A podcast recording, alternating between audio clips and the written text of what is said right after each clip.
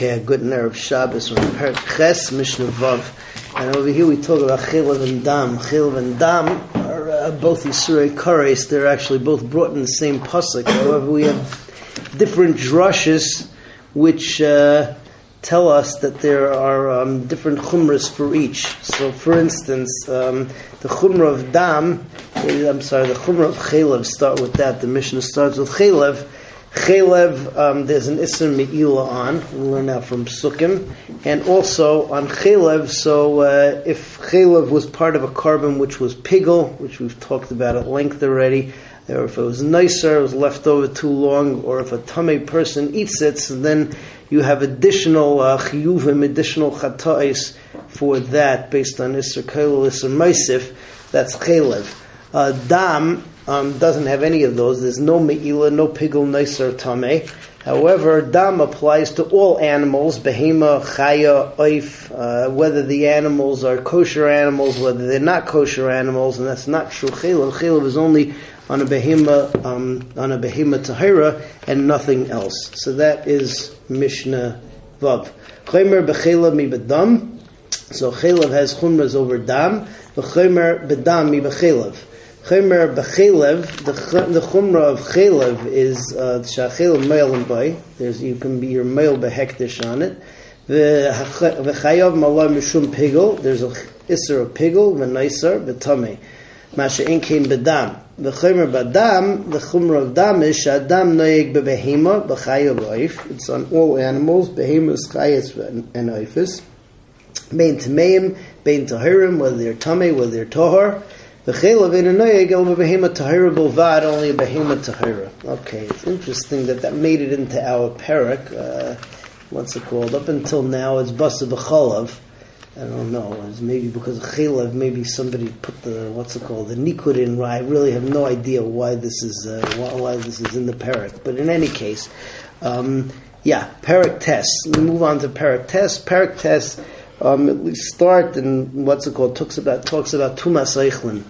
Um, we've already had uh, when we were talking about the embryonic sac, the shilya, that sometimes you can have something which is a din of an eichel. In that case, it was based on achshave that I consider it to be an eichel, and it's tamei tumas eichlin, but it's not going to have a din of basar.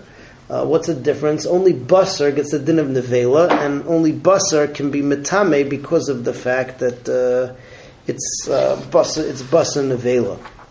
So over here, so um, we talk about um, what's it called? We talk about different things which can have a din of eichel, but they can't have a din of basar. Um, the Mishnah goes through different parts of the animal, whereas although they could be edible, um, they don't have a din of uh, they don't have a din of basar we'll read through all the different uh, all the different parts of the animal inside or whatever. We'll, we'll, have to go through outside. Similarly, we have another case. Let's say that I shecht an animal to feed to a guy. Um, so also. Uh, the animal, usually when you shech the animal, so it's mifar so it jumps around. famous thing in slaughterhouses where you'll have chickens running around without a head for a while, right? It just happens. It just goes on its raw nerves. Um, the, the, halacha is is that up until the point where the animal either just plops and drops dead, and stops convulsing, or if you chop its head off entirely, up until that point, so uh, it does not have a din of uh, it does not have a din of meat yet, right? It can uh, what's it called? So it's not going to be it's not going to be matame tumas nevela. Um, what's it called? One last point over here in this mishnah is that although the skin is not considered to be basar, it's considered to be eichel, but if there are scraps of flesh on the skin and there's a kazayas b'makom echad, that will be considered to be basar and it will be metame ben So that's Mishnah Aleph. Okay, ha'or is the hide, roitev is uh, fat or juice that comes off of the meat, but it's not meat itself. Kipa is spices, elul is sinews that are in the back area around the neck or around the animal's spine. Atzamais is bones, which are can be edible because it could have marrow inside. Gidim are the sinews. Karnayim, horns. Tlafayim, hooves. Uh, all of these things, mitzdarfim latame tumas eichlin, it's mitzdarif to be mitame tumas eichlin. In other words, it has a din of an eichel. If it's kazayah, if it's a kebetzis, then it can be mitame. Sorry, kazayas, it can be mitame tumas eichlin. Avaloi tumas nevelis, but uh, it cannot be considered to be a nevela that it could be mitame an adam, an adam uh, if an adam touches it. So because it's not meat.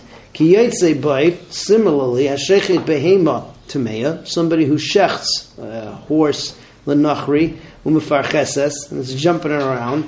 Metama, so metama tumas eichlin. So it could be metame tumas eichlin already at that point, even though it's jumping around. It has a din of food.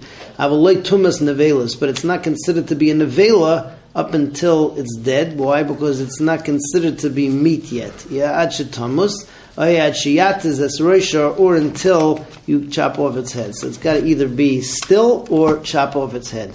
Tumas it shows that uh, more things are included in being called eichel, um, mimash riba latame tumas nevelis. Before it's considered to be meat, to be matame tumas nevelis. Rabbi Yossi, Rabbi Yehuda Aimer, Rabbi Yehuda says, Elol amachunas, um, over here it doesn't mean sinews. Over here it means scraps of meat that are attached to the hide. Im yesh by kazayis b'makom If it has a kazayis in one place, chayev chata, chayev alav. So then you can be chayev. Um, you can be chayev of iser of eating basar nevela, and uh, that's what we have in Mishnah Aleph. As is Hashem, next time we will continue with Mishnah Beis.